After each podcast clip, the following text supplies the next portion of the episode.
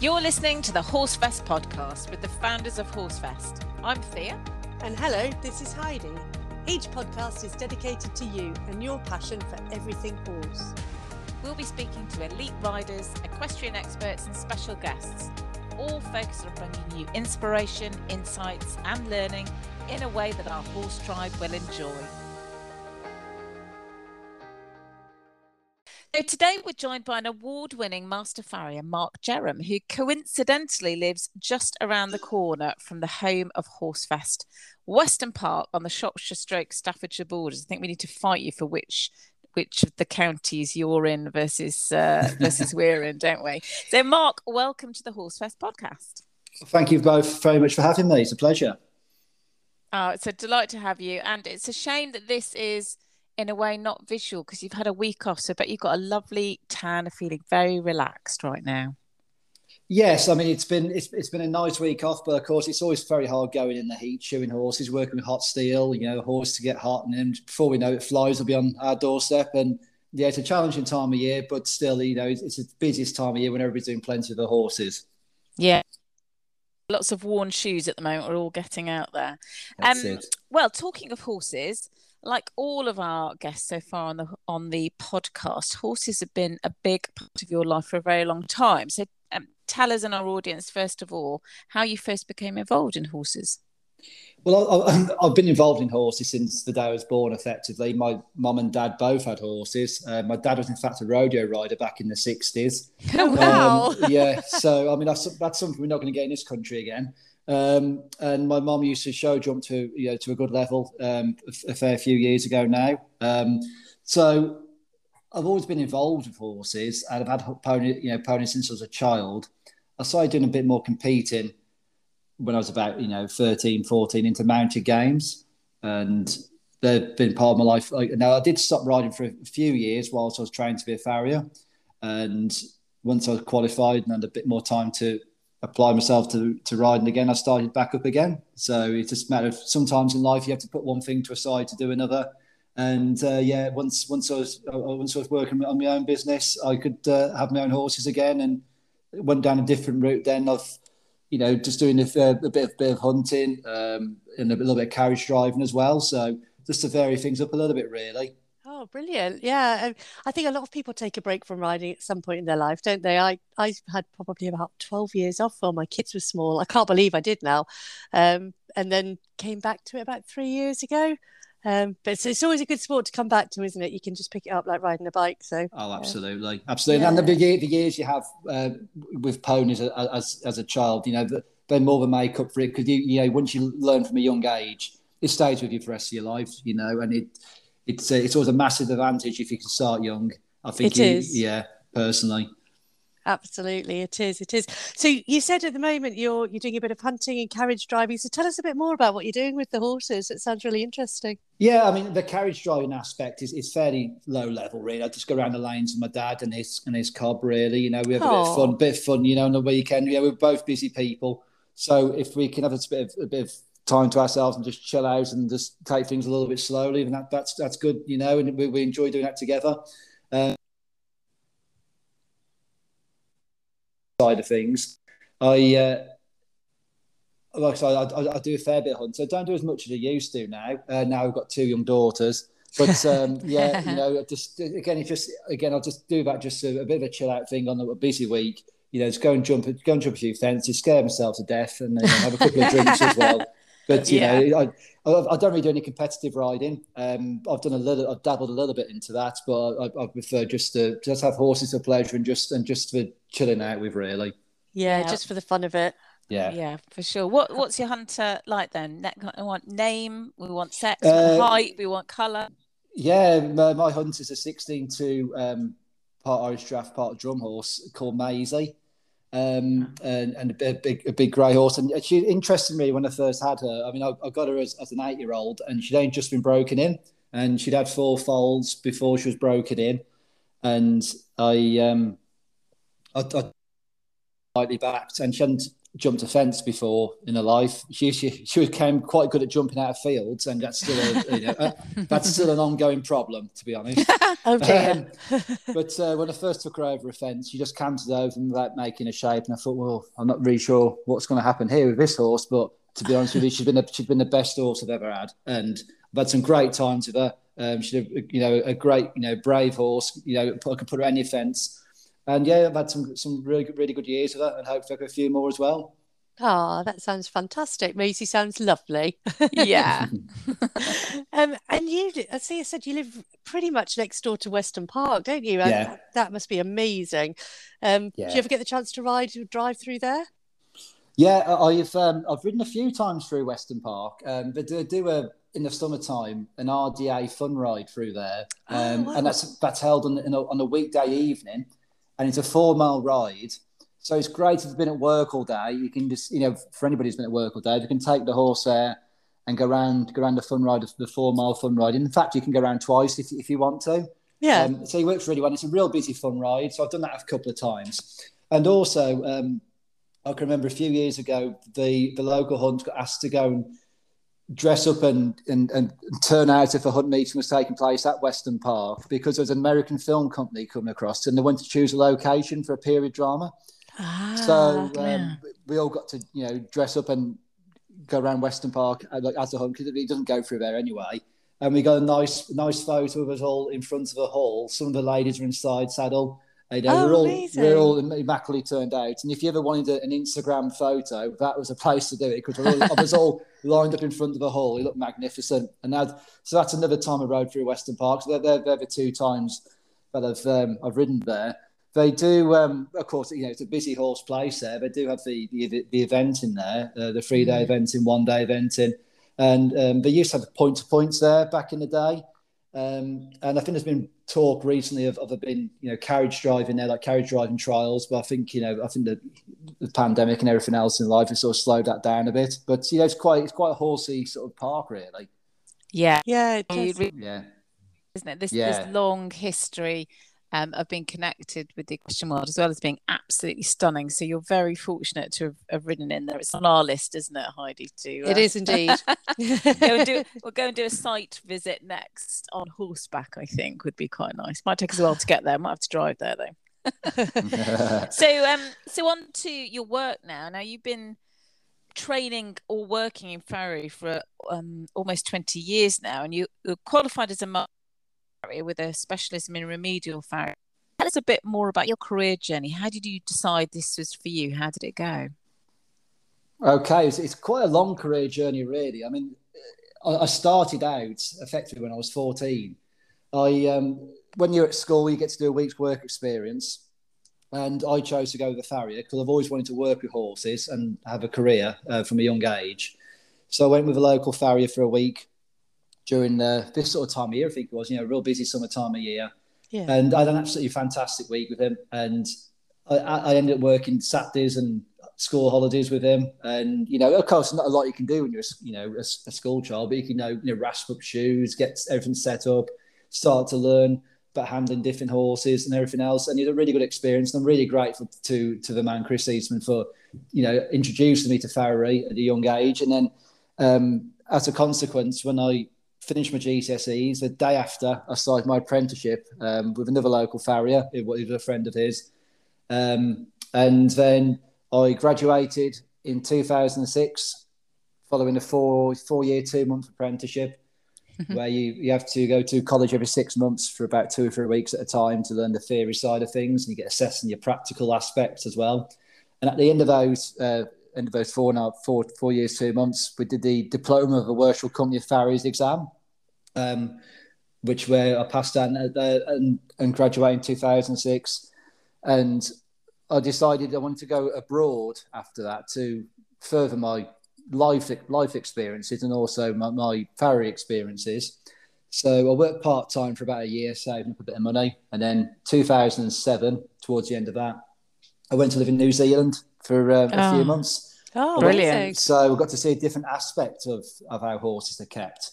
I half went over there with the idea of maybe staying there, but of, of, you know, in the end, we decided to come back after about six months. But it's a real a real great journey, and I, I recommend it to to any young farriers out there listening, or or anybody who has the opportunity to go and work abroad to do it before you have the you know commitments of mortgages, families, and careers. yeah. You know, if, you, if, it's the only time of year you can do it, you know, time of your life when you can do it. And yeah, yeah it's an absolutely fantastic experience. It kept very differently to how they are in the UK. A lot of them live out, and a lot of them live out in steep hills, and you know, it's it's, it's a very different way of life there. Um, it was really great, and the, the you know the, the universal language of farriery. You know, I was welcomed in by so many farriers all around the country, and they, they took me around and saw the road less travelled, and that's a fantastic way to travel if you can. Mm. Um, and then I arrived back in the country 2008. And at that point, you know, I was, I, you know, I, was quite quickly got quite, quite busy really with my own work. But I, I decided I want to, you know, there's more to this farrier job than meets the eye really. And I thought I want to further my knowledge and, and help the horses I, I work with by expanding my knowledge. So I enrolled on, on the degree course that had just been set up, aimed at farrier science that was held at Myerscough College. Yeah. Um, yeah. I, I, I, passed that in uh, 2011, the foundation degree. Oh, yeah. And uh, mm-hmm. along that time, we could also have an opportunity to take what was known as the Associate of the Worshipful Company of Farriers exam, which is a corrective farriery exam. Um, as part of the course, we get attempt to you know to attempt that.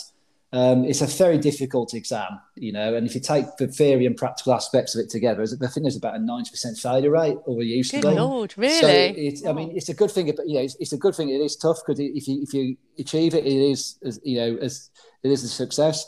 Um, didn't get there first time round. I ran out a little bit of time uh, in the practical, but then you know, it, like like all things with horses, we're always coming, you know, trying to come back from difficulties. Mm. And you know, it, it's the same as what we do all the time about you know when we're working with horses. We you know dust myself down, got myself you know faster and more efficient, and the next time went through it no no problem at all with about 15 minutes to spare. So. Brilliant. You know, we, we always have to, you know, sometimes dust ourselves down after these things and then come back stronger. And that's what happened there. And then uh, after that, I continued then on to the uh, the BSc Honours in Farrier Science degree. Yeah. Um, and that's another two year course. And I've got to produce a, a, dissertation. And we looked at static and dynamic asymmetry in 10 unbroken horses. Um, so, in, and if you do like pre and, pre and post trim video analysis of the uh, of the horse's movements and, and the farrier influence upon that. Um, so that's quite a technical thing. Mm. Um, so yeah, I passed that in 2014, and recently I've just completed a um, a two year, it's another degree level. Uh, it's, it's, called a graduate diploma in equine locomotor research at the Royal Vet College. Mm-hmm. So you know, I've, I've always been a, a real fan of trying to expand the knowledge and trying to and to trying to learn more. And then you know I like to pass it on to the people as well. You know, there's, there's plenty of farriers that you know I, I, I work alongside and, and, work with and, and and help out, and we all help each other out. And the horses benefit as a consequence, really. So it's a life's yeah. never-ending journey of of, of learning. Um, but um, I'm, I'm always looking for the next challenge and always looking for the next one to to take on. That's amazing. It's good. I did. Sorry, yeah, no, I didn't realise that um, until Thea and I started talking to you know people with our Horsefest hats on. We we really had no idea quite how scientific farriery is, yeah. um, and you know how complex it can be to get things right. Uh, so yeah, really, really interesting and fabulous that you've you've you know continued your learning journey. Yeah. It's, a, it's never it's a never ending learning journey really you know we're always there's always horses to teach us new lessons um, mm. so no it's, it's it's a real it's a real fantastic career I mean I'm really grateful for the opportunities I get and the people I get to work with and the horses I get to work on yeah and it's um there's a there's a real range of horse owners and horses that you work with I'm sure and from everyday riders and equestrians like Heidi and I through to, to some very high level um, competitors. Tell us a little bit about the range of, of people and horses that you support. Yeah, I mean, from, from a discipline and, and um, performance point of view, I work with virtually any uh, discipline really in my practice where, where I'm based is very mixed. The only, the only sort of discipline I don't really work with would be polo really. There's no, there's no polo in this area. Um, I did some polo horses in New Zealand, but uh, you know, uh, I don't do any locally, but you know, I mean, today I've I've, I've been and seen race horses, I've, I've, I've been and seen show jumpers, I've been seen dressage, you know, and I see every day, you know, cases of just things like laminitis and happy hackers, a, a real range really. So a, a huge diverse area um, of, of, of, horses, you know, carriage driving, pacing. Um, yeah, a, a, real diverse range in the area. I think if you live somewhere, perhaps like Newmarket, it might be more racing concentrated. Um, mm. But it, it makes it quite interesting, really, to see a few different, a few different things, really. Yeah, interesting. And I'm sure you've come across some really challenging situations, especially with the remedial work. So, what's been the biggest challenge for you in your career so far? Okay, well, there's, there's a couple of ways of, of, really. I think. I mean, there's yeah. the, there's the, the challenge of, of the COVID pandemic has also, you know, has, has been a, a, challenge for us all. I think none of us in this country really knew what we were going to be dealing with at the start, but now mm. I think after all this time we've got a bit of experience of that. So that's that's a, a, a unique challenge in itself. In terms of um, case studies, I'd say the biggest challenge I come across is canker, which is a rare um, what we call infection of a frog, which makes a frog grow like almost like cauliflower like growth out of it out itself. It grows huge. Oh, um, oh, wow. It's a real it's a real bad infection. We all we all, we all understand what the you know what thrush is in the frog with, uh, with mm. the horses we have. But yeah. this this is on another level. This smells a lot worse. It smells it smells almost like roadkill. Oh, um, oh dear! It's, it's, it's, it's disgusting, and it's something really where you need really need a good team. You need a good team of the vet and the horse owner all working together because you know we can't take this on our own. Mm. So this uh, the first uh, case of canker I, have come across. I mean, the issue with it is we do have to trim it back quite severely to a, to its bleeding to, to its bleeding state because the the blood vessels are, in, are infused into this new growth.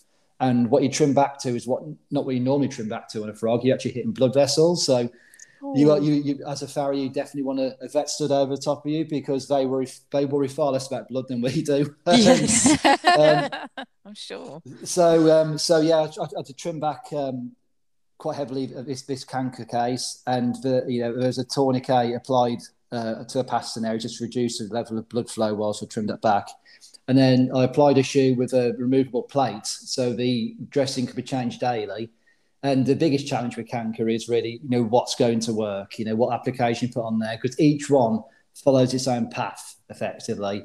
Um, I used copper sulfate and vinegar dressed with this, and this is again, you know, speaking to, you know, we're really lucky to be able to contact any sort of farrier in the world really about these type of things. I've not come across canker before this case, and I spoke to a farrier up in Scotland who advised me to use this, and we had a great outcome. Um, but with this particular horse, I almost had to treat this horse as if it was my own because I wanted to I wanted success for this horse. I wanted to get the first time success. So I think for the first three weeks, I went there every day to change a dressing. I treated the horse as if it was my own. Um, luckily, it's only, it's only a few miles down the road from me, so it's convenient enough to do that. Um, and we had a good outcome. The horse made a full recovery, um, so that's really good. I've only come across a couple of the cases since uh, and that's again in the whole 21 years of my career. Um, so it's quite rare, and thank goodness it is rare because it's a it's a horrible condition. Yeah, yeah absolutely. It, sounds, it does sound absolutely horrific. I think there's a few things that have struck me from that. One is the power of vinegar. It seems to sort most things in life. um, secondly, a lot. Um, this is a common theme actually from a lot of the experts that that we've spoken to.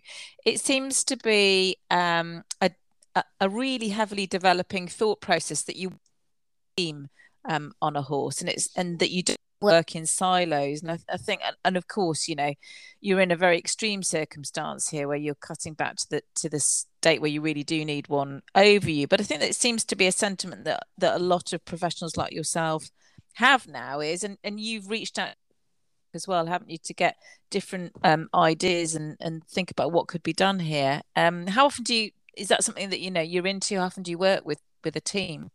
oh, it's it's it's it's aspect. You know, it's, it's, it's a vital aspect to it all. You know, it's it's, it's, it's something that's going to lead to, to, a successful outcome. I've got all the local vets in my area, uh, their personal numbers. I can contact them directly. Sometimes you have to take the owners out of a situation in some certain cases, so we can discuss things, you know, behind the scenes. Mm. Um, but it's for the horse's betterment, you know, and I, I you know, my personal, and I work with uh, physios as well. Um, anybody who can add a benefit to the horse, you know, I'm more than happy to be in, in contact with, and vice versa. You know, we've got a good working relationship with vets and physios. Um, and you know the, the, horse benefits from it. It's, it, it's, a daily thing for me. It happens every day, um, and it's not a rarity, and it, it, it yeah, we all we all benefit from it. Yeah, absolutely. I think that yeah, it, it, it's a really strong theme that's coming across from everyone we speak to. That need for holistic care for the horse, for the horse to have the best outcome, as you said. So, yeah, brilliant to hear that you're working like that. Um, and also, we're super excited that you're going to be one of our experts at the Horsefest Festival in July 2022, and you're going to be running a webinar for us in July this year for our horse tribe. So, could you give us a couple of highlights that you're going to be talking about and covering in the webinar? Yes, certainly. Um, the webinar's uh, booked into the 15th of July on the evening there for, for anybody who wants to make a note of that in their diary. I'm going to be looking at general care and maintenance of your horse's feet. Um, and some tips on how to on how to do that. It does differ from summer to winter with different challenges faced at different times of the year. Um, some general like easy how tos and, and treatments of minor conditions as well. I'm going to be presenting. Um, what to look for uh, in a you know in a well shod foot, uh, in a well trimmed hoof, how to determine if your farrier is registered and how to look for that. Um, and so yeah, just some of the basics. I want to try and keep it as user friendly as possible. There's yeah. plenty of complicated stuff I can present to people, but I like to keep it so it's easy to understand that we can all take something from that and use it to the benefit of our horses. I think a lot of the lot of the minor issues in in horses can be easily eradicated just with simple care and maintenance. You know, we we have to think as well this time of year. There's a lot of laminitis cases around, so how to really be honest with yourself with the horse's body weight. Uh, and then what to look out for with that really. So it to be it'd be fairly yeah it'd be quite user friendly and hopefully it'd be lots of people there to see that and we can have some good Q and A and you know hopefully a lot of people can take some stuff from that. Fantastic. It's uh, been a very common uh, thing as well in our in our webinars. We really encourage people to ask questions, and all of our experts like you, you're really keen to pass on your knowledge, as you as you said earlier. So the more questions, the better. I think. Absolutely. There's no there's no such thing as a as a you know a stupid question. There's no such thing. You know what I mean? So always ask away. Fantastic. Um, back to horses uh, now um, and your personal memorable horsey moments. What has been the most memorable horsey moment so far, whether either as a horse owner yourself or from a career point of view? From a, a, my own horse's point of view, I probably peaked quite a bit earlier, really, because when I was doing mounted games as a teenager, I, I won absolutely tons, you know, uh, absolutely tons of trophies and, and rosettes and the competitive side sort of left me a little bit. I did do the Interhunt relay a few years ago at Burwarton Show, and that was a that was a fantastic occasion. Um, really grateful to be part of the team, and we think we placed third, so that was that was really good fun. That sounds um, fun. Yeah, yeah, so it, it, it that, that, was great fun. And, and in terms of what my clients achieve, it's, it's always good to see everybody go out and enjoy the horses, you know, regardless of result, as long as they're enjoying them, because that's what we work hard for it's always great to see good results in the competitive sides, but also it's great if you can take a laminitic that has been extremely ill and they're back riding and enjoying themselves out in the sun hacking out. You know, that's just just as much joy for me. I treat every horse as equal. They're all everybody's priceless, you know, possessions. Um, mm. So you know, that's it's always good to see people enjoy them. Really, so that that's that's that's my perspective. It has to yeah. be fun. Oh, totally. Well, that that's definitely what we're all about with our horses, and um, yeah, and you can the passion that you've got for them really comes across. It's it's really great to hear. Um, now we always ask everybody that comes on our, our podcasts to share a funny and hopefully clean um, story with us. Um, so, what's your what funny story do you have that you could share as being your time as a farrier? No need to name names. well, this this is this is going to be a tough one because as you can imagine, the variety of characters I see in my travels and the amount of funny instances I come across, and uh, probably would be quite a lot that probably wouldn't be broadcastable on here. Um, Definitely not. I can I can give you a, a story of one. It, won't be clean in a sense. Uh, I'll, I'll, you'll see why you come to the end of it, but the drunk drunk clients they're they're always an interesting oh. one to go to when you turn to them in the trunk. How but fascinating! This this one from a couple of, this one from a couple of years ago was a, an, an older man. I wouldn't say he was old, but you know, old enough to have had enough life experiences on what to expect and, and how to conduct himself. Um, I went there on a Friday afternoon. You can imagine the scene, the busiest time of year in the, in the summer, Um, you know, on a Friday afternoon, plenty to get done, and I'll go and trim his pony, which is done every four weeks. A little laminitic uh, miniature. It's a tiny little pony. I'll get there in the afternoon, and he, uh, we, start trimming away. He starts telling me about how, how rough he feels because he had a little bit too much to drink last night. He got a little bit carried away. So I was really t- didn't take much notice of that. And uh, I was trimming away, got to the second foot, was trimming away there. And then he, he passes out and collapses.